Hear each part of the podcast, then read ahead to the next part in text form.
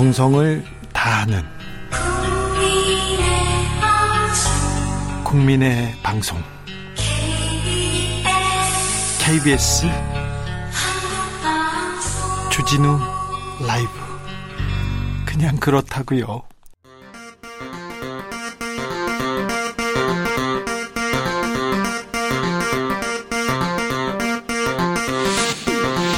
주진우 라이브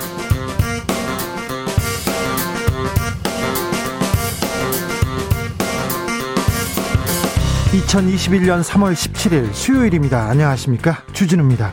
부동산 적폐 이제는 뿌리 뽑자 여야가 LH 특검 도입에 합의하고 국회의원 전수조사 국정조사에도 합의했습니다. 하지만 이게 시작입니다. 갈 길은 멉니다. 누가 조사를 할지 어디까지 조사할지를 두고 여야의 긴 기싸움 이어질 것으로 보입니다. 청와대는 부동산 적폐 청산에 대해서 사람에 대한 것이 아니라 오랫동안 쌓여온 잘못된 관행과 문화를 바로잡는 것이라고 한 번 더 강조했습니다. 부동산 문제 이슈 티키타카에서 논해보겠습니다. 재보궐선거가 코앞에 있습니다. 그런데 박형준 국민의힘 부산시장 후보와 관련된 각종 의혹 제기되고 있습니다. 이명박 정부 국정원 불법 사찰 관여 의혹, 해운대 LCT 투기 의혹 그리고 딸의 홍대 입시 비리 의혹까지 의혹이 쏟아지고 있는데요. 박형준 후보는 사찰 비리에 대해서는 지시한 적 없다, 관여한 적도 없고 모른다고 했습니다. LCT 분양에도 특혜나 불법은 없었다고 얘기합니다. 그리고 딸 입시 청탁은 아예 존재하지 않는다고 밝혔습니다. 박형준 딸 입시 의혹을 제기한 김승현 전 홍익대 미대 교수에게 어떤 내용인지 직접 물어보겠습니다.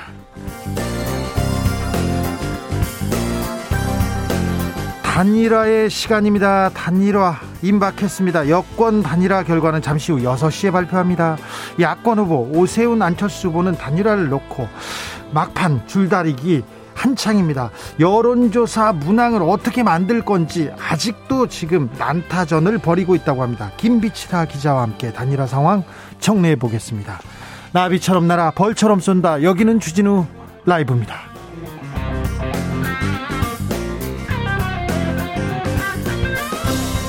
오늘도 자중차에 겸손하고 진정성 있게 여러분과 함께 하겠습니다.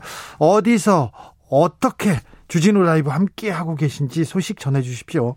오늘 미국 애틀란타에서 충격적인 소식이 들려왔습니다.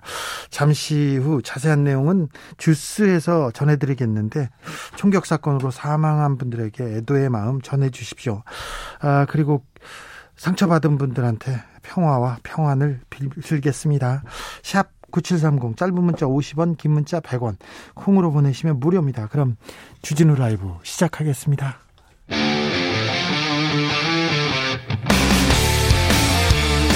탐사보도 외길 인생 20년. 주 기자가 제일 싫어하는 것은?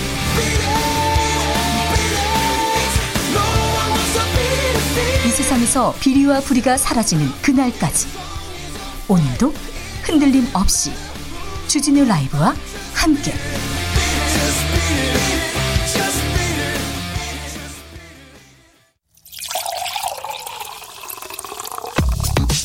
진짜 중요한 뉴스만 쭉 뽑아냈습니다. 줄 라이브가 뽑은 오늘의 뉴스 주스.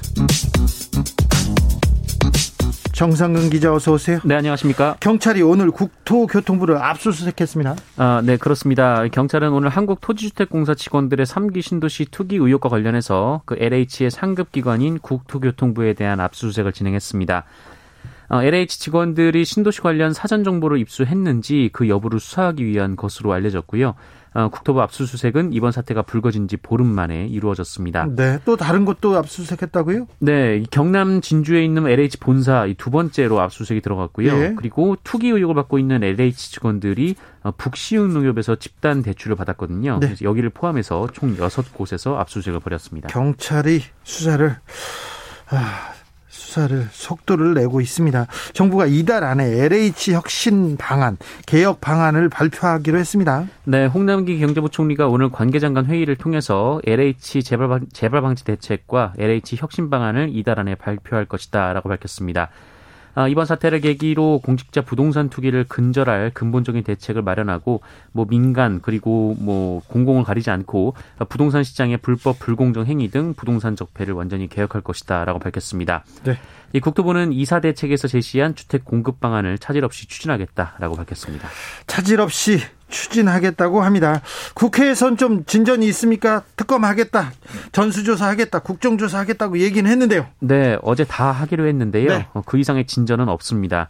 아, 오늘 더불어민주당 김영진 원내 총괄수석 부대표와 국민의힘 김성원 원내 수석 부대표가 국회에서 관련 논의를 했는데요. 네. 아, 입장 차만 확인했습니다. 아니 하겠다고 해놓고 또 입장 차를 확인하면 어떻게 합니까? 뭐 일단 특검 같은 경우에는 수사 시작 시점이 재보선 이후인데다가 이 수사와 재판 기간 등을 고려하면 대선까지 이슈가 이어질 가능성이 높아서 이 협상 과정에서 줄다리기가 치열할 것이다 이런 예상은 있었습니다. 네. 민주당은 특검을 얘기하면서 그 LCT 등 대상 시기와 지역 모두 대폭 늘리자라고 요구하고 있습니다. 예. 반면 국민의힘은 국정조사 동시 추진을 요구하면서 특히 국정감사는 청와대 그리고 국토교통부 공무원 등을 조사 대상에 포함해야 한다라는 입장입니다. 네. 어, 그리고 수사 대상이 특검이 특검의 수사 대상이 넓어지면 비효율적이라면서 이 과거 사건을 포함시키자는 민주당의 주장에는 반대할 것으로 예상이 되고 있습니다. 국회는 합의하는 곳이 아닙니다. 그래서 국민들이 일을 하는지 합의하는지 어, 진전이 있는지 이렇게 쳐다봐야 됩니다. 그래야 국회가 열심히 일합니다. 국회의원들 열심히 뜁니다. 코로나 확진자 오늘은 또 늘었습니다. 많이 늘었어요. 네, 다시 400 명대로 올라서서요. 469명이 나왔습니다. 어, 특히 최근 사우나를 통한 집단 감염이 심각한데요. 네, 진주에서 엄청납니다. 네, 진주에서만 190여 명에 이르고요. 목욕탕 관련 확진자가 한 목욕탕 관련 확진자가 200명 가까이 된 거 아니에요? 그렇습니다. 진주뿐만 아니고요. 이 거제시에서도 유흥 시설에서 목욕탕으로 번지면서 46명 넘게 양성 판정을 받았습니다. 네. 아, 울산에서도 수십 명의 추가 확진자가 나오고 있습니다. 정상근 기자 목욕탕 가면 안 돼요. 지금 안 간 지가 꽤나 됐습니다. 네, 네, 그렇습니까? 다른 나라 상황은 어떻습니까? 네, 전 세계 누적 확진자 수는 1억 2,212만여 명이 되고요. 네. 누적 사망자는 268만 명에 이릅니다. 네. 네, 각국에서 백신 접종이 이어지고 있고 또 확진자 수가 지난 가을 겨울 때보다는 확실히 줄어들었지만 아직도 아직도 만만치 않습니다. 네, 여전히 전 세계적으로 하루에 40만 명씩 확진 판정을 받고 있습니다. 어, 미국은 하루, 많이 줄었어요, 많이. 네, 한때 뭐 20만 명이 넘었던 적도 있었는데. 그럼 지금 얼마입니까? 지금 이제 4만여 명의 확진자가 많이 줄어서 하루에 4만 명대입니다. 네, 나오면서 누적 3천만 명을 넘겼고요. 이 브라질은 하루 8만 명, 브라질은 인도가 8만 네, 명입니다. 인도가 3만 명, 프랑스 또한 3만 명 되고요. 네. 러시아가 만 명, 영국에서는 한 5천 명 정도 신규 확진자가 하루에 나오고 있습니다. 일본도 1,000명 가깝고요. 어제는 1,134명이었습니다. 네, 그렇습니다. 일본 누적 확진자는 45만 명을 넘었습니다. 그렇습니다. 어, 접종률 백신 접종률이 60%를 넘은 이스라엘. 이스라엘은 최근에 확진자가 많이 줄었어요. 그래서 마스크 착용 의무화 해제한다고 막 얘기합니다. 그런데 어, 최근에 대 최근에 이르러서야 1000명 아래로 내려갔고요. 최, 어, 어, 제 3월 14일에는 773명입니다. 850만 명 정도 되거든요. 이스라엘 인구가. 네, 우리나라 인구보다 훨씬 적죠. 네, 그런데도 700명대입니다. 1000명을 넘었습니다. 그러니까 백신도 중요하지만 마스크 거리두기 더 중요하다는 거 한 번 더 강조하고 가겠습니다. 아스트라제네카 백신 아 걱정된다 하면서 유럽 몇몇 국가에서 접종 중단했다. 그런데 보건 당국에서 입장을 밝혔어요. 네, 그 아스트라제네카 접종 이후 일본 접종자에게 혈전이 발생한 것으로 전해지면서 이 독일과 프랑스 등 유럽 국가들이 접종을 중단했는데요. 그랬는데요. 어, 유럽 의약품청은 백신 접종이 혈전을 혈전을 유발한다는 징후는 없다라면서 어뭐그 어, 백신 접종으로 인한 부작용보다 백신 접종으로 인한 이익이 더 크다라고 네. 밝혔습니다. 혈전을 유발한다는 징후는 없다고 합니다. 그 통계치도 거의 미미해서 걱정 안 해도 된다고 합니다. 박범계 법무부 장관이 수사 지휘권 발동했습니다. 네, 박범계 법무부 장관은 오늘 대검찰청이 불기소 처분한 한명수천 국무총리 모의 위증교사 의혹에 대해서 취임 후 처음으로 수사 지휘권을 발동했습니다. 어, 모의 위증교사 의혹에 대한 공소시효 만료가 5일 남은 시점인데요. 이 지휘 내용은 검찰총장 직무대행과 모든 부장이 참여하는 대검 부장회의를 개최해서 해당 의혹에 대한 기소 가능성을 심의할 것, 어, 그리고 그 과정에서 이문정 검사 등으로부터 사건을 충분히 의견을 청취할 것 등입니다. 이 사안은 잠시 후에 재판 5분 전에서 자세히 재판해 보겠습니다. 미국 애틀란타에서 연쇄 총격 사고가 발생했습니다. 우리 교민들의 피해가 큽니다. 네, 미국 조지아주에 있는 애틀랜타 일대 세 군데 마사지 업소에서 현지 시간으로 16일 오후 총기 사고가 발생했습니다. 어, 이 연쇄 총격으로 총 8명의 사망자가 나온 것으로 알려졌는데 이 중에 4명이 한인 여성입니다. 네, 숨진 한인 여성들의 신원은 정확히 파악되지 않았지만 한 명은 70대 또 한 명은 50대로 전해지고 있습니다. 아, 사건은 현지 시간 16일 오후 5시쯤 애틀랜타 근교 체로키 카운티에 있는 마사지 숍인 어, Young's Asian Massage Parlor라는 곳에서 벌어졌습니다. 다른 마사지 샵에서도 계속 연쇄 총격 사건이 일어났고요. 네, 차로 30분쯤 떨어진 곳에서 두 곳에서 또 연쇄 총격 사건이 일어났는데 아, 경찰은 용의자 21살 백인 남성 로버트 앨런 롱을 체포했습니다. 아, 범행 동기는 아직 밝혀지지 않았습니다. 더 큰 피해가 나서는 안 되는데 아무튼 위로를 전합니다. 5.18 당시 계엄군이었습니다. 그런데 자신의 총격에 희생된 피해자 유족들에게 사과하는 모습을 보였습니다. 네, 5.18 민주화운동 당시 공수부대에 그 복무했던 이 공수부대원이 자신에 의해 숨진 희생자의 유족을 만나서 무릎을 꿇고 사죄했습니다. 네. 어, 항쟁 당시 7전사 70, 특전사 7공수 특전여단 부대원이었는데요. 어, 어제 오후 3시쯤 광주 운정동 국립 5.18 국립민주묘지를 방문해서 어, 자신의 총격으로 희생당한 고 박병현 씨를 참배했고요. 어, 친형 등 유가족을 만난 자리에서 큰 절을 올리면서 어떤 말로도 씻을 수 없는 아픔을 드려 죄송하다. 이 사과가 또 다른 아픔을 줄 것 같아서 망설였다라고 말했습니다. 어, 그리고 40여 년간 죄책감에 시달렸다라면서 이제라도 유가족의 용서를 구할 수 있어서 다행이다라고 울먹였다고 합니다. 엄청난 용기입니다. 네, 이 고인의 형인 박종수 씨는 늦은 사과라도 고맙다라면서 이 과거의 아픔을 다 잊어버리고 떳떳하게 마음 편히 살아달라라며 안아줬다라고 합니다. 네. 어, 이번 만남은 당시 진압에 참여한 계영군 A 씨가 자신의 가해 행위를 고백하면서 유족에게 사과하고 싶다는 의사를 진상조사위에 전달을 했고 어, 유족도 이를 수용하면서 마련됐습니다. 이 고인은 1980년 5월 23일 농사일을 도우러 고향인 보성으로 가던 중 이 순찰 중이던 A 씨 등에 의해 사살된 것으로 추정이 되고 있습니다.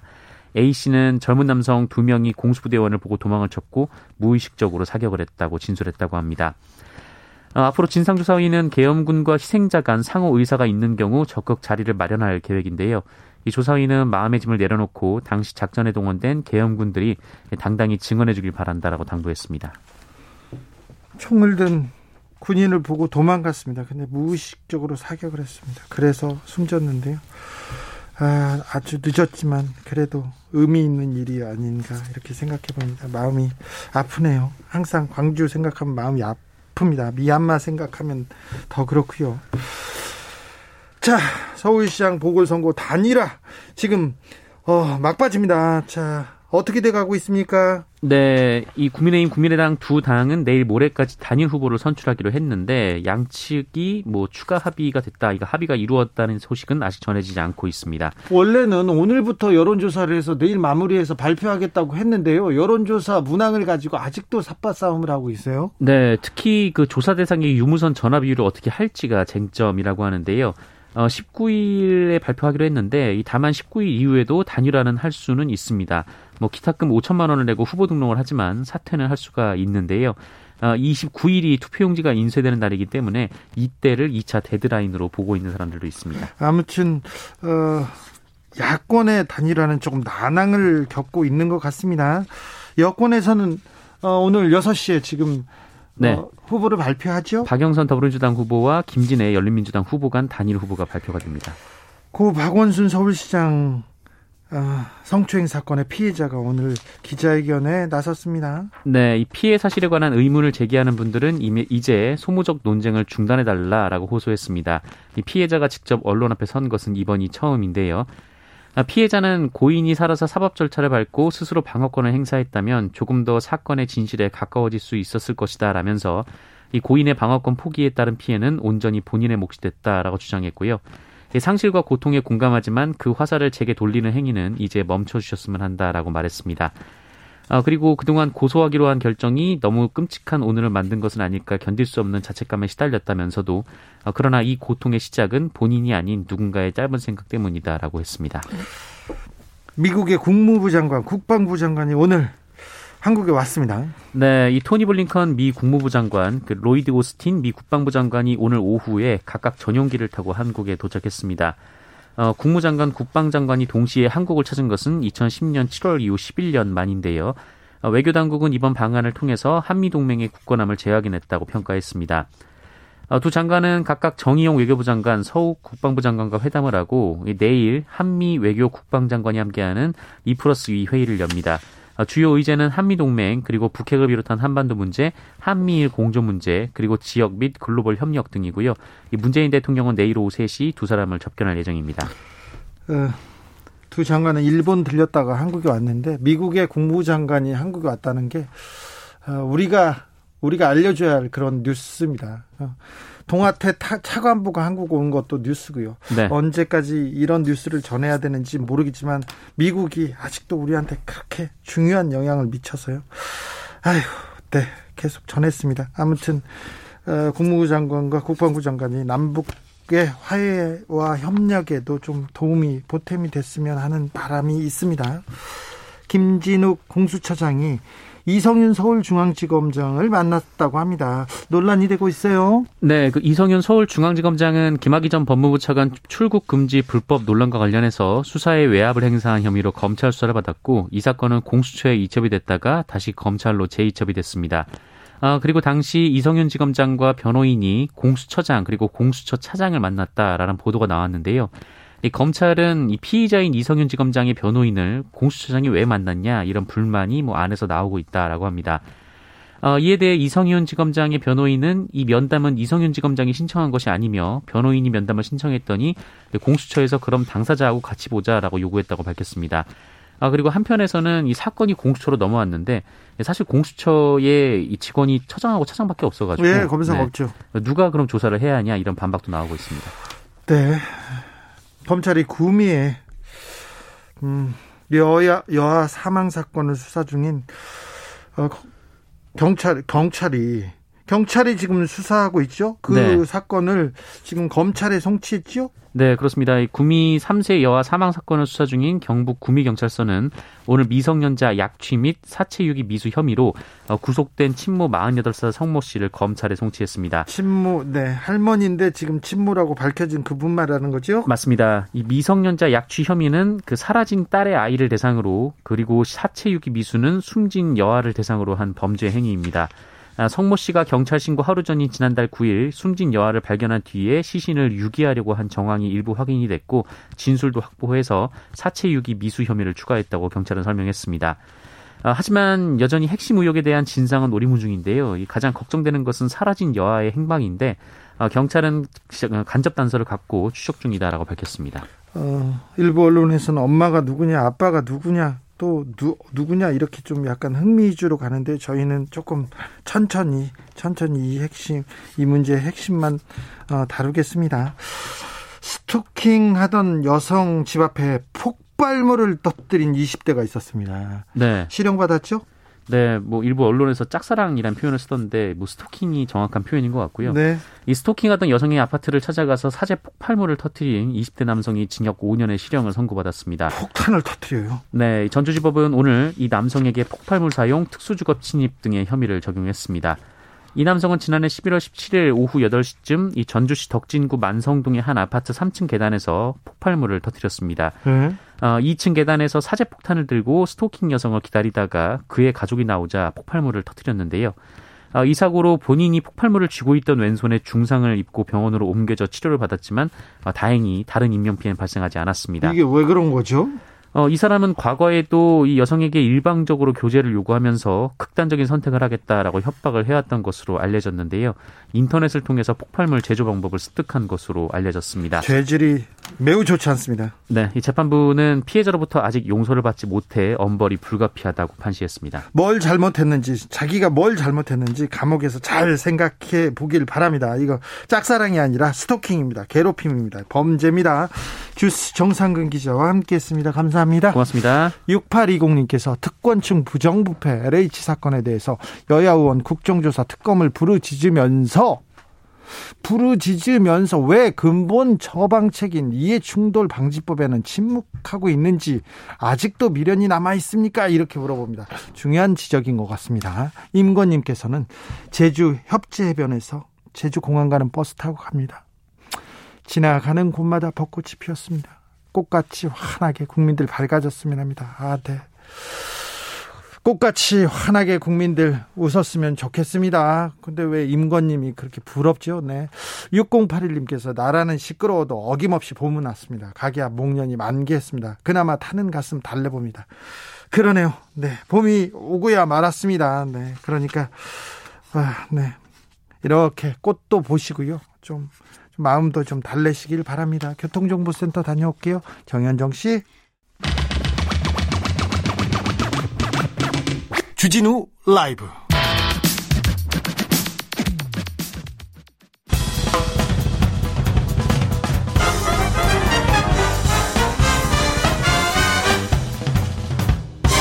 훅 인터뷰. 모두를 위한 모두를 향한 모두의 궁금증 훅 인터뷰. 재보궐선거가 20여일 앞으로 다가왔습니다. 그런데 부산시장 후보인 박형준 국민의힘 후보에 대한 비리들이 계속 나오고 있습니다. 비리 의혹들입니다. 아직 밝혀진 건 아닙니다. 이명박 정부 때 국정원 불법 사찰에 연루됐다는 의혹, 해운대 LCT 어, 사기 분양 의혹에 연루됐다는 그런 의혹도 있고요. 그 다음에는 이번에는 딸, 딸이 홍익대 입시 비리 의혹까지 나왔습니다. 어떤 내용인지 이 의혹을 제기한 김승현 전 홍익대 미대 교수 직접 어, 만나보겠습니다. 교수님.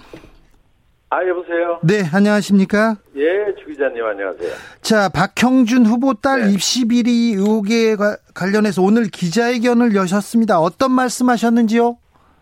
아, 제가 오늘, 아, 어저께 좀 제가 그쪽 주장을 듣고 제가 좀 화가 나가지고. 어떤 주장을 듣고요? 아, 그쪽에서 청탁을 한 적이 없, 아니, 시험을 치른 적이 없다 하고 네네. 주장을 하니까. 네, 대학 입시에 응시한 자체가 없다. 사실 자체가 네. 없다. 이렇게 얘기합니다. 그렇죠. 그럼 제가 유령을 받고 유, 저 유령 작품을 채점했겠습니까? 대학 교수가요. 그거는 저 그런 기억은 절대로 잊어먹을 수가 없는 부분이에요. 그, 래서 제가 네. 오늘 KTX, KTX를 타고 내려와 가지고 네. 제가 박형준이 당사 앞에서 제가 말 저 기자회견을 했어요. 박형준 후보 앞에서요? 네네. 왜 이 사실이 예. 당신이 거짓인가를 제가 어, 낱낱이 밝혀자 제가 내려갔습니다. 제가 어. 사실은 네. 야단을 치러 내려갔어요. 끝없이 거짓말을 반복하기 때문에 네. 저도 인간이기 때문에 제가 그 듣고만 있을 수가 없어서 제가 직접 내려가서 교수님 당신 나와라. 예, 예. 당신 나와. 예. 내가 삼자 대면 하려고 갔어요. 사실에. 네. 삼자 대면은 누구 누구 이렇게 보려고 가셨어요?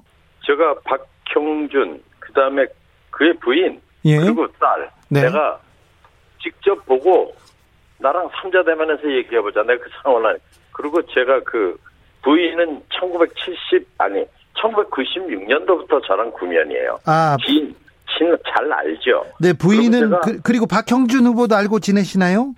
아, 저는 제가 96년도에 그 부인이 하는 화랑의 초대전을 크게 한 번 했어요. 제가 부산에서. 네. 그때 한 번, 한 번 봤어요. 그 네. 이후로는 제가 박형준이라는 사람 사실 이름도 모르고 지냈어요. 저는. 네. 자, 예. 2000년에 있었던 일이죠. 당시 어떤 일이 있었는지 좀 자세히 설명해 주십시오. 아, 제가 그때 그 학교 연구실에 있는데. 네.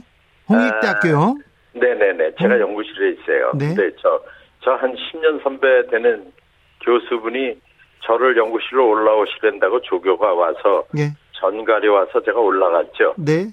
그래서 올라가니까 어, 문 열고 들어가니까 그 방에 박형준 와이 박형진 씨 와이프 딸 조, 연 씨하고 따님이 있었습니까? 예, 그렇죠. 제가 정면을 보고 제가 반가워서 너무 반가워했죠. 아는 네. 사람이니까. 예. 전시회를 열어준 사람이니까요. 네, 그렇죠. 그래서 반갑게 오랜만이다 그렇게 인사도 했어요. 네. 그래서 딸도 키가 좀 훤칠한 딸도 보고 그렇죠. 예. 그래서 만났습니다, 제가. 만났는데 어떤 얘기가 오갔습니까? 아, 제가 그래서 여기 웬일이시냐? 웬일로 오셨냐고 그랬더니 그때 이제 저를 부르신 그 10년 선배 교수님이 예. 아 얘가 이 딸이 유럽에서 공부하고 있는데 네.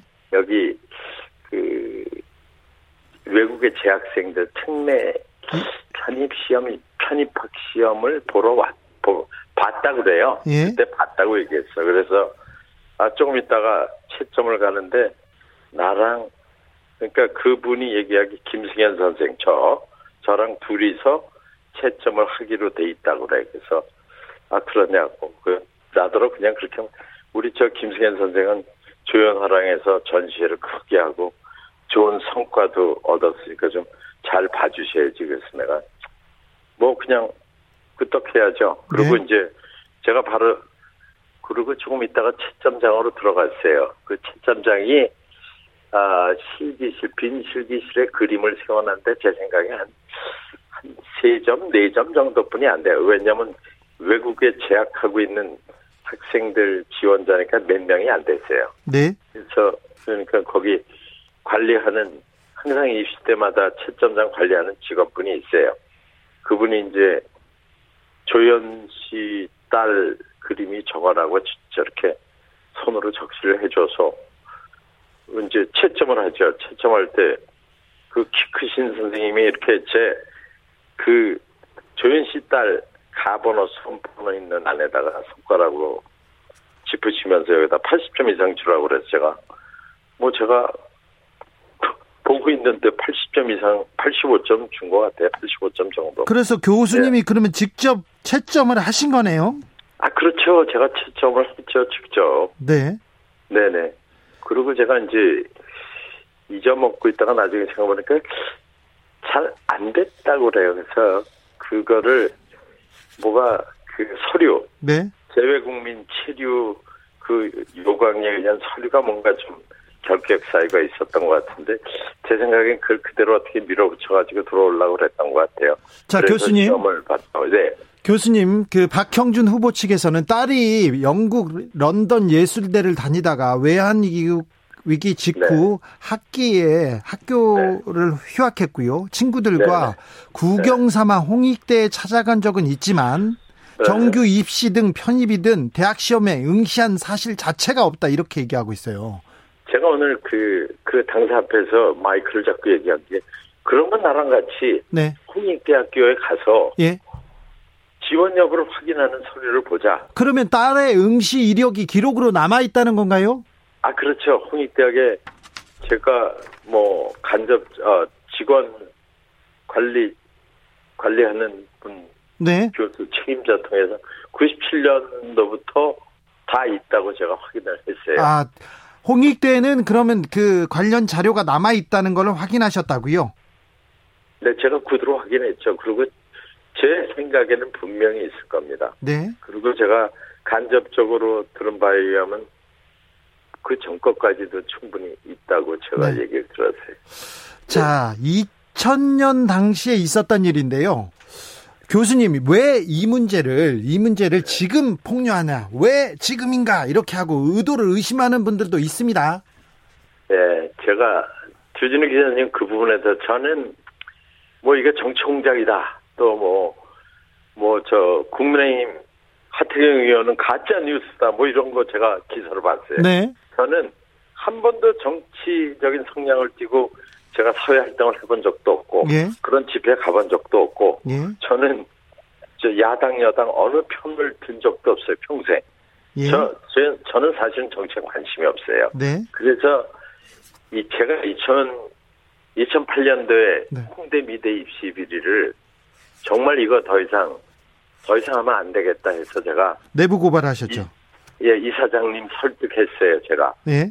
이거 우리 없애고 우리 이, 이, 런 입시를 이제 개헌을 해야 된다. 네. 그럼 이 사회적으로 이거 큰 문제가 될 수 있다. 내 네. 설득을 해서 이사장님이 제 설득에 응해 주셔가지고 제가 이사장님이 이걸 근절할 수 있게 제가 실명으로 내부 고발을 학교 법인에 했습니다. 제가 이사장님 앞으로. 네. 그렇게 해가지고 이제 학교에서 이 내부 고발 조사위원회도 구성되고 뭐 사실은 4월에 고발해서 11월 말 12월 초까지 한 7개월 넘어 학교에서 이걸 해결, 저는 사실은 제가 내부 고발을 할 때는 학내에서 이거 다 끄집어내면 본인들이 사과를 하고 조용히 학교 처벌받으면 이게 일당날되고 이제 앞으로는 입시가 못하고 저는 그런 생각을 갖고 했어요. 사실은. 그러, 그런데 어떻게 됐습니까? 근데 그게 이제 밖에 언론으로 새 나가고 예? 언론들이 학교를 집중적으로 공략하기 시작하고 이러면서 하, 사실은 언론들이 집요하게 6개월을 학교를 괴롭혔죠. 그래서 11월 그때 20 며칠인가에 학교에서 언론에 공개를 했어요. 내부 고발 사실을 공개를 하고 그 그동안 학내 조사에서 혐의가 드러나고 입증이 된 7명 교수들을 전부 저 교무처에 세놓고 언론과 TV에 그때 공개를 하게 된 거죠. 네. 그래서 이제 이게 여파가 커지면서 그 다음 해 2009년도부터 봄부터 중앙지검 특수부의 내사가 시작이 됐죠. 네. 중앙지검에서 수사를 해서요. 검찰은 증거 불충분으로 의혹받은 교수 7명 전원에게 무혐의 처분을 내렸는데 네네. 그때 그때 무혐의 처리 처분을 내린 배우가 당시 네네. 청와대 정무수석 비서관이었던 박형준 후보라고 지목하셨습니까, 교수님께서? 제가 지목한 게 아니라 의혹을 제기한 부분이 네? 자 원래는 중앙지검 특수부에서 대대적인 수사를 했어요. 네. 제가 세 번 참고인으로 가고 두 달 동안 본격적으로 수사해서 저도 그 수사하던 검사를 야 정말 검사가 이렇게 멋지게 수사하는구나 수사관이 진짜 감탄할 정도로 엄청나게 하다가 갑자기 중지하는 거예요. 수사가 가다가 막 굴러가다가 중단됐습니까? 네, 그때 뭐 검찰에서 네. 이거 다 잡아들인다. 예. 그리고 우린 이 우린 강력범도 하는데 강력범죄인데 이거는 땅 짓고 헤엄치기다 그랬어요. 그런데요. 대대적으로 하다가 갑자기 그 서부지검 특수본부 검사분이 이거 우리 진행을 못하게 됐다. 예.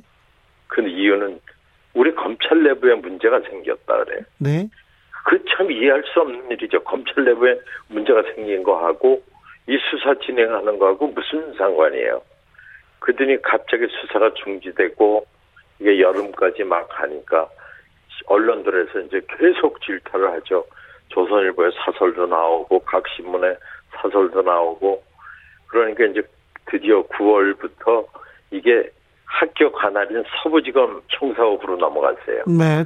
특수부에서 하다가 넘어갔습니까? 예. 그런데요. 그 형, 형사부에서도 제가 세 번 참고인 진술하러 갔죠. 네. 그 다음에 그 형사부에서도 담당 검사가 자신했어요. 이거 내가 책임지고 다 잡아드린다. 그 제가 보기에는 중앙지검에 한 두세 배 정도 수사를 벌렸어요. 그래서 그런데 그 네. 아무튼 검찰에서 그 의혹을 밝히지 못하고 그냥 끝냈죠. 음, 아니죠. 그게 이제 세 번째 갔더니 사실은 그때 검사가요. 아니요, 교, 교수님. 지금 네네. 이게, 이게 검사들이 열심히 수사했는지는 지금 중요하지 않습니다. 그런데. 네네네. 자, 근데 불... 그게 이제 마지막에 어떻게 됐냐면 세 번째, 이거 너무 힘든 일이다. 네. 우리, 우리 검찰은 힘이 없다. 네. 아, 이거 위에서 종결 지시가 내려진다 그럴 때 이 사람이 인왕산 쪽을 가리켜요. 그래서 네. 제가 청와대 저 제가 바로 대답을 했죠. 그랬더니 아유 뭐 그렇게 말씀 섭섭하대. 그래서 제, 제가 그래서 제가 알기로는 검찰의 수사를 종결시키라고 지시할 때는 청와대뿐이 없는데요. 그랬어요. 아니 근데 교수님 네. 자 네. 인왕산을 지, 지적했다고 해서 그게 또 박형준 정무수석은 아니지 않습니까? 아니 그러기 말이에요. 그래서 저도 그것까지는 생각을 못했어요. 예? 그것까지는 생각을 못하고 예. 제가 이제 그렇게 해서 종교 그리고 저를 마지막으로 배웅하면서 에르베트에서 제가 다시 한번 물었어요. 네. 청와대 청와대죠 그랬더니 그때는 대답을 안 했어요. 예? 그래서 그런 확신을 갖고 제가 이게 종결이 된데 너무 원통해서 저도 이렇게 계속 살펴보니까 청, 누가 그래요? 청와대 정무수석이 청와대 압력이면 정무수석실에서 압력이 왔을 거예요. 그래서 보니까 박형준이라는 이름이라 저는 관심이 없었어요. 네. 정무수석이 그때 누군지. 네. 그래서 그때 제가 박형준 보니까 이 조현화랑 남편인데 네. 얼마나 그쪽 그, 그 조현화랑 부인이 입시 청탁한 그 교수랑 그 몇 교수하고 굉장히 십수년간 가까운 거 그때 제가 딱 간파를 했죠. 아, 그 그러니까 제가 의혹을 갖게 된 아, 거예요. 의혹을 받고 있는 교수하고 조현 화랑의 네. 조현 씨하고 가까운 관계였기 때문에 그렇게 그렇죠. 의심할 수밖에 없었다 이렇게 얘기하시는 거죠. 야, 그, 아무튼 그 예, 그다음에 그게 제가 왜 그때 제가 아 그 전에 박형준이 부인하고 딸이 와서 입시 청탁을 그 교수한테 했던 게 그때 생각이 났어요. 알겠습니다. 네. 자, 네. 입시 비리를 이거 못하게 입시 비리 네. 수사를 못하게 한 거를 박형준 정무수석이라고 지적하는 것까지는 조금 조금 비약이 있는 것 같아 보이긴 합니다. 지적을 한 적은 없어요. 알겠습니다. 거기에 의혹이 있다고 그랬어요. 알겠습니다. 자, 네네. 그런데 네. 아까 교수님 말씀 이렇게 들어보면 네. 이 홍익대에 찾아가서 그 입시 관련 서류를 확인하면 네. 금방 밝혀질 사안인데 그렇죠. 어, 취재차 연락한 기자들이 많지 않습니까? 별도 보도가 안 되는 것 같은데요. 제가 근데 근데 제 참 저 이 메이저 언론에서 왜 이 기사를 안 다루는지 그것도 참 의문이고. 네. 그저 우리 국민이 들어야 국민이 귀를 열고 들어야 되는 소식 아니에요. 네. 뭐 그런 것도 있지만 일단은 제가 오늘 거기 기자회견 앞에서도 가서 확인하자고 제가 수차 요구해서 알겠습니다. 나와라. 자, 가서 네. 확인하면 된다. 그리고 다른 증인도 있고 교수님한테 점수 잘 네. 주세요 한 교수님 아직 살아 계신가요? 아, 그분은 일찍이 잡고 하셨어요. 아, 그렇습니까? 네. 그 네, 네. 그래도 그러면 조교나 뭐 다른 어, 분이 있을 수도 있겠네요. 찾으면요. 아, 제가 후배분한테 언젠가 얘기, 그 후배분이 자기 기억이 난다 그래서, 아, 내가 얘기를 했었구나. 네. 뭐, 친한 후배니까 제가 얘기할 수도 있죠. 자, 네. 교수님. 교수님, 예. 어쨌든 네. 박형준 후보의 부인, 그리고 네. 딸과 한 자리에서 만나서 딸의 입시, 네. 미대 입시 응시에 대해서 이야기 나눈 것은 사실이라는 거죠? 아, 그렇죠. 알겠습니다. 그래서 자, 제가, 제가 한 말씀 드리자면은, 만약에 이게 입시를 치렀, 치렀던 게 사실이라고 밝혀지면은 네. 저 검찰 수사를 네. 종결시키게 압박을 준 그 배우에 대한 의혹도 박형준 씨가 뭐 누가 누구든지 밝힐 밝혀야 돼요 대신. 알겠습니다. 이것도 거짓말한 사람이 네. 제가 그쪽에 입시 청탁을 한 라인에서 안 도와줬으리라고는 네. 제가 생각 안 했기 때문에 강력히 의혹을 제기하는 겁니다. 네. 박형준 네. 후보 선대위에서 지난 월요일에 교수님하고 어, 6명을 명예훼손 네. 혐의로 고발했습니다. 자, 네. 검찰 가서 이게 사실을 밝힐 용의가 있으신가요? 아, 그럼요. 네, 알겠습니다. 네.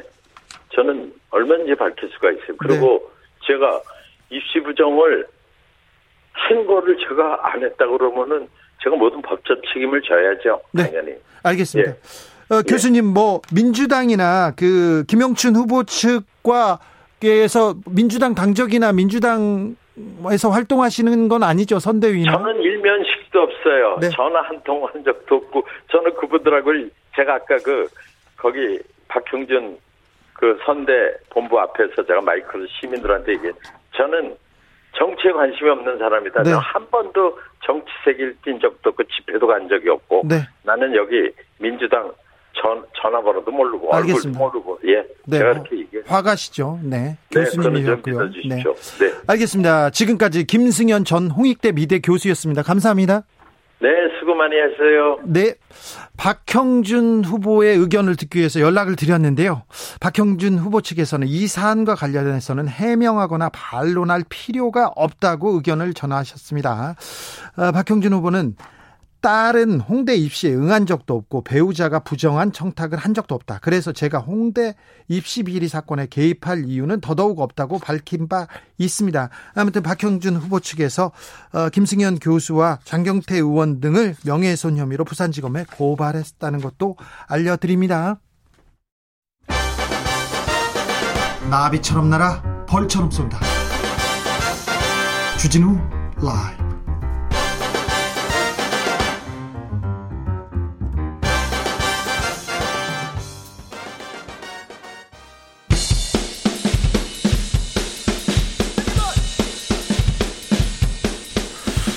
틱탁 틱탁 틱탁. 결란한 입담에 환상들이 볼이 뉴스를 지목하라 이슈. 티키타카. 머리깔 머리부터 발끝까지 핫이슈 오늘 더 뜨겁게 이야기 나눠보겠습니다. 청코노 최진봉 성공회대 교수님. 안녕하십니까 최진봉입니다. 홍코노 김병민 국민의힘 비대위원님. 네 안녕하세요 반갑습니다. 잘 지내셨나요? 바쁘시죠? 네. 선거철입니다. 자 김병민 의원이 바쁘죠. LH 부동산 음. 특이 의혹에 대해서 특검 도입 하, 하기로 했습니다. 국정조사 하기로 했습니다. 전수조사 하기로 했습니다. 그런데 또 거기까지 가는 데는 좀 시간이 걸리나 봅니다. 네, 일단 LH 특검에 대해서 박영선 후보가 제안하고 김태년 원내대표도 얘기를 한 바 있지 않습니까? 네. 처음에 국민의힘에서는 이거 4월 7일 보궐선거를 좀 피해가기 위한 꼼수 아니냐 이렇게 볼 수 있는 시각이 충분했습니다. 네. 왜냐하면 지금 현재 수사가 잘 좀 진행되면 좋겠는데 여전히 LH 관련된 많은 의혹들에 대해서 국민들 보시기에 정말 속 시원할 정도의 수사 결과가 안 나오거든요. 예. 그러니까 4월 7일까지 피해가 이르는 것 아니냐라는 의혹직이 문제 제기를 했었고요. 그럼에도 불구하고 4월 7일 보궐선거에 연연하지 않고 문제가 되는 일이 있다면 특검을 통해서라도 반드시 밝혀내겠다 이렇게 의지를 좀 모아서 네. 특검하자 네. 그래서 여야 같이 손을 잡은 형국이 돼버렸습니다. 네. 전수조사도 합니까? 전수조사도 하죠. 국정조사도 합니까? 국정조사도 해야죠. 이번에야말로 부동산 투기 뿌리 뽑습니까? 완전히 좀 뿌리 뽑아야 된다는 생각을 강력하게 갖고 있고요. 음. 우리 우리 옛날에 여우를 피하려다 호랑이 만난다 이런 얘기들 하지 네. 않습니까? 네. 민주당 입장에서는 아마도 4월 7일 보궐선거를 어떻게 좀 넘겼으면 좋겠다는 생각을 가지고 특검을 좀 지지부지 끌려고 하는 일들이 있을지 모르겠습니다만 2018년도의 사례를 좀 되짚어봤으면 좋겠어요. 네. 2018년도에 드루킹 관련된 이 문제가 막 드러났고 그 당시 지방선거가 있었는데 특검을 합의를 했지만 결국 특별검사 도입을 통한 수사는 지방선거 이후에 진행됐거든요. 네. 아, 결국 경남지사는 당선이 됐지만 그 이후에 구속이 되는 사태까지 발생이 돼 있기 때문에 네. 특검이 4월 7일 이후에 들어가더라도 그 이후에 있게 되는 대통령 선거까지 부동산 문제 완전하게 발본색원하기 위해서 우리 국민 모두가 지켜볼 거라는 말씀드립니다. 지켜보면은 국민의힘에 도움이 될 것 같다는 또 국민 바람이 조금 있죠. 자, 최진봉 교수님. 그러니까 저는 뭐 동의하고요. 이제 네. 김명미 의원 했던 말 예컨대 다 해야 돼요. 전수조사하고 뭐 국정조사하고 특검도 하고. 이번에야말로 부동산 투기 좀 뽑아야죠. 뽑아야죠. 네. 아주 오래됐습니다. 이게요. 현 정부만의 문제 아니에요. 아주 오랫동안 고질적인 문제예요. 이거는. LH 문제가 지금 1기, 2기, 3기 모두 다 신도시 때마다 문제가 되고 있지 않습니까?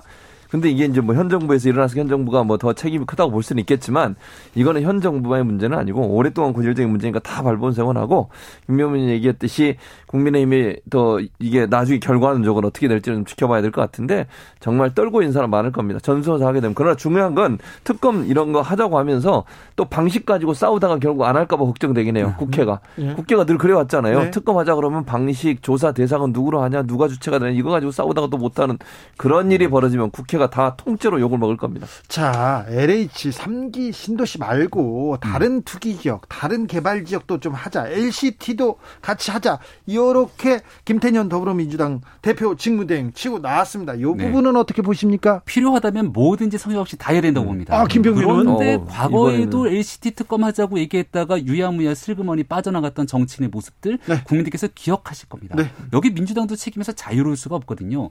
그리고 문재인 정부는 지금 대한민국의 국정을 총괄 책임지고 있는 정부고 더불어민주당은 그런 정권의 집권 여당입니다. 제가 지난번에도 한번 말씀드린 바가 있는데 부정부패 없는 대한민국이 문재인 대통령이 촛불 정신을 받들어서 국민께 약속했던 2017년 공약직의 첫 번째 구호예요. 하고 싶은 의지가 있으면 얼마든지 그동안 해야 되는데 선거를 딱 목전에 두고 LCT 얘기 그러면서 뭔가 상대 후보에게 영향을 미칠 법한 발언들을 계속 쏟아냅니다.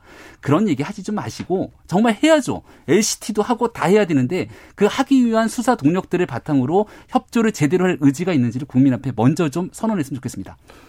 최지문 교수님? 그러니까 저는 김병미 의원이 갑자기 또 정부가 제대로 안 한다고 얘기를 하시는데 어쨌든 정부는 의지가 충분한다고 저는 생각해요. 국무총리까지 나서가지고 폐가망신 시킬 정도로 하겠다고 얘기를 했고 LTC든 그게 뭐 신도시든 상관없이 이런 식으로 부정하게 국민들을 볼 때 화가 나는 행동을 했다는 사람들은 전부 다 잡아들여서 다 처벌해야 한다고 봅니다. 네. 그리고 본인들이 얻었던 이익에 뭐 몇 배씩 다 배상하도록 만들고 벌금으로 받아야 된다고 생각해요. 국민들이 지금 얼마나 이게 분노하고 있습니까? 이건 정권과 관계없고요. 이념과 관계없는 문제예요. 네. 부정 과 관계된 문제이기 때문에 이와 관계된 어느 정치인이든 분명히 책임을 물어야 될 것으로 생각이 됩니다. 자, 종부세 부과를 두고요. 선거 코앞인데 종부세가 너무 많이 올랐어요. 그러면서 조선일보에서는 문재인 정부에서 종부세 대상자 470% 폭증했다 이러면서 세금 오른다 이런 얘기가 나오고 있습니다. 이 부분에 대해서는 어떻게 보고 계신지요, 김병민 의원? 네, 일단은 부동산 값만큼은 반드시 자신 있다. 부동산과의 전쟁을 선포했던 문재인 정부에서 여전히 부동산 값을 잡지 못하고 있습니다. 여기에 서민들이 고통스러워하는 부분들에 대해서 참 안타깝고요. 그리고 문제는 1주택 을 갖고 계신 분들은 제 주변에도 정말 이게 고가의 주택에서 살고 있는 게 아닌데 어느 날 갑자기 집값이 올라 올라가서 공시지가로 종부세 대상이 9억이 훌쩍 넘어버린 경우들이 존재합니다. 네? 여기까지 세금을 부과한다고 하니까 코로나 시기에서 소득은 없어지고 아파트 한 채에 살고 있는 주민들의 세부담을 강화시킨다라고 하는 비판 피해가기 어려울 거고요. 여기에 대해서 보다 좀 합리적인 대안들을 내주셔야 되는데 그런 일들이 없었던 부분에 대한 지적으로 보입니다. 일단 그러니까 김병미 의원의 주변에 있는 분들은 서울에 사시고 뭐 김병미 의원은 어디 사는지 모르겠지만 어쨌든 서울에 삽니다. 어, 서울에 살면서 집값이 오른 지역에 살고 있어서 그래요. 전체적으로 보면 재산세 특례 세율이 적용돼서 오히려 작년보다 재산세가 떨어지는 그, 정, 그 정도 수준이 어느, 어느 수준이냐면 공시지가 6억 원 이하예요. 공시지가 6억 원 이하의 집이 우리나라 전체 부동산의 92.1%예요. 예. 서울 지역도요. 공시지가 6억 원 이하 주택이 70.6%예요. 그러니까 특정 지역에 있는 거예요. 지금 공시지가 9억 원 넘어가 종부세 대상이 되는 지역은 전체 제가 볼 때 한 지금 여기로 이 기준으로 따지면 6억 원 이하, 6억 원, 9억 원 지금 통계가 안, 어, 제가 없으니까 그걸 얘기할 수 없겠지만 아주 전체에 비하면 아주 미세한 부분이라는 생각이 들어요. 지금 이게 김병 의원 예를 들었던 엄청나게 뭐 종부세를 많이 내야 되는 대상이라고 하는 대상은 서민이 아니라는 얘기예요. 물론 그분들 입장에서 아파트 한 채 갖고 있는데 집이 갑자기 올랐는데 그걸 돈을 내라고 그러냐 이렇게 얘기할 수는 있겠지만 이게 전체적으로 종부세를 올리는 방안이 이번에도 만약 선거를 의식했다면 정부가 이렇게 했겠습니까? 도리어 세금 깎아줘야죠. 그래야 정부한테 유리한 거 아니에요. 그럼에도 불구하고 원칙대로 가는 것은 소득이 있는 곳에는 이익이 있는 곳은 세금 물려야 된다는 기본적인 세금의 원칙을 따르는 것이고 뭐 일부의 불만이 있더라도 그게 전체 서민의 입장은 아니라고 생각을 합니다. 제가 살고 있는 곳이 서울 강북에 있는 광진구에 살고 있고요. 네. 아주 오래된 아파트들 중심으로도 예전에 이제 수억하던 아파트들이 조금 조금씩 집값이 오르기 시작하더니 많이 올랐죠. 지난해 4월 총선 이후로 부동산 값 잡을 수 있을 거라고 민주당이 몰표를 줬지만 사실상 그때부터 부동산 값이 더 올라갔습니다. 그럼 주변에 보면 그분들이 굉장히 경제적으로 유복한 분들이냐? 그렇지 않은 분들이 광진구뿐 아니라 과거에 이 부동산 값이 굉장히 낮은 지역에 속했던 노원, 도봉, 강북, 노도강이라고 불리는 지역들까지 전부 다락같이 아파트 값이 올라갔습니다. 있습니다. 근데 제가 앞서 말씀드렸던 것처럼 코로나 시기 때문에 일자리 잃어버리고 집 한 채를 갖고 계신 그런 분들이 많이 계신데 그분들을 뭔가 집을 가진 자와 가지지 못한 자의 프레임으로 규정지어서 거기에 대해서 집 가진 사람 집 값이 올랐으니까 돈 내야지라고 주장하는 건 한 명 한 명 국민들을 위해서 정책을 펼쳐야 되는 문재인 정부에서 사람이 먼저라고 주장하는 정부에서 얘기할 수 있는 바는 아니다라는 얘기고요. 그렇기 때문에 여기에 대해서 문제가 드러나게 되면 이를 조정하기 위한 노력이 필요하다는 말씀드린 겁니다. 자, 그래도 국민들의 관심은 지금은 오세훈이냐, 오세훈이냐, 안철수냐, 안철수냐, 오세훈이냐. 그 여론조사는 하긴 합니까? 지금 마지막 협상이 막 달려가고 있습니다. 어디에서 지금 그 지금 네. 어, 지금 맞서 있습니까? 상당히 많이 조정이 돼 있는 상태인 네. 것 같고요. 대한민국에 이 휴대전화를 쓰시는 분들이 참 많죠. 네. 근데 휴대전화가 없으신 분들도 있습니다. 네. 그럼 우리가 단일화를 통한 여론조사를 해야 되는데 휴대전화가 없이 집전화를 쓰시는 분들 같은 경우는 여기에 대해서 아예 선택의 권한이 안 들어가게 되는 거죠. 한 10% 정도의 휴대전화를 안 쓰는 집이 있다면 거기에 대한 유선전화도 집어넣는 게 매우 당연한 일이기 때문에 지금 유선주 음. 유선전화를 어느 정도 비율을 넣을 것이냐가 마지막 맞... 쟁점이고 네. 거기에 대해서도 어느 정도 의견 교환들이 되고 있어서 지금 마지막 국민들 보시기 야 이러다 단일화 깨지는 것 아니야 생각하시지만 극적인 합의가 될 수도 있는 가능성들이 지금 막 높아지고 있습니다. 자 국민의힘에서는 유선 음. 유선 전화 몇 퍼센트까지 주장하고 있어요? 당초에는 한 20% 정도를 주장했던 걸로 알고 있는데요. 네. 이유는 전국적으로 봤을 때 전국 통계에서 휴대전화가 없는 집전화만 쓰고 있는 비중을 중심으로 아마 협상이 진행됐던 걸로 알고 있습니다. 단일화 음. 어떻게 보고 계십니까? 그러니까 저는 뭐 늘 얘기했지만 단일화가 쉽게 이루어질 거라고 보지는 않아요. 기본적으로. 물론 이제 김병민 의원이 얘기했듯이 단일화가 이루어질 가능성이 더 높다고 저는 봅니다. 그러나 그게 정말 스무스하게 아름답게 단일화 이룰 가능성은 없고 막판까지 오늘 뭐 오늘 오후까지 되면 내일 여론조사 가능하지 하지만 만약에 오늘 밤에 깨지게 되면 내일 여론조사를 또 못하게 되잖아요. 네. 그럼 아마 29일을 기점 29일을 아마 마지노선으로 놓고 아마 또 협상을 할 것 같은데 아직은 지켜봐야 된다. 왜냐하면 오세훈 후보의 지지율이 올라가면서 서로 양보할 수 없는 상황이 돼버렸어요. 한 사람이 양보할 수 있는 상황이 안 됐다는 거. 지지율 변화가 결국은 더 일을 꼬이게 만들었고 그 꼬여진 일 때문에 안철수 후보 입장에서도 지금 지지율이 떨어지는데 본인이 당선되게 만들려면 즉 경선에서 이기려면 시간이 좀 필요한 쪽으로 갈 수밖에 없잖아요. 시간 이 좀 필요한 것 같습니다. 예. 안철수 후보한테. 네, 그럼에도 불구하고 오세훈 후보와 안철수 후보가 서로 만나서 약속했던 부분들도 존재합니다. 그리고 이 상황을 지켜보면서 야권을 지지하고 있는 많은 국민들께서는 좀 아름답게 손을 합쳤으면 좋겠다는 의지를 계속 보이거든요. 네. 그래서 그렇게 하기 위한 단일화에 대해서 의지는 계속 갖고 있고 이제 곧 될 거라고 저는 생각합니다. 잠시 후 여권 단일화 그리고 야권 단일화에 대해서 계속 이어가겠습니다. 6시에 만나 뵙겠습니다. 이슈 티키타카 6시에 이어가겠습니다.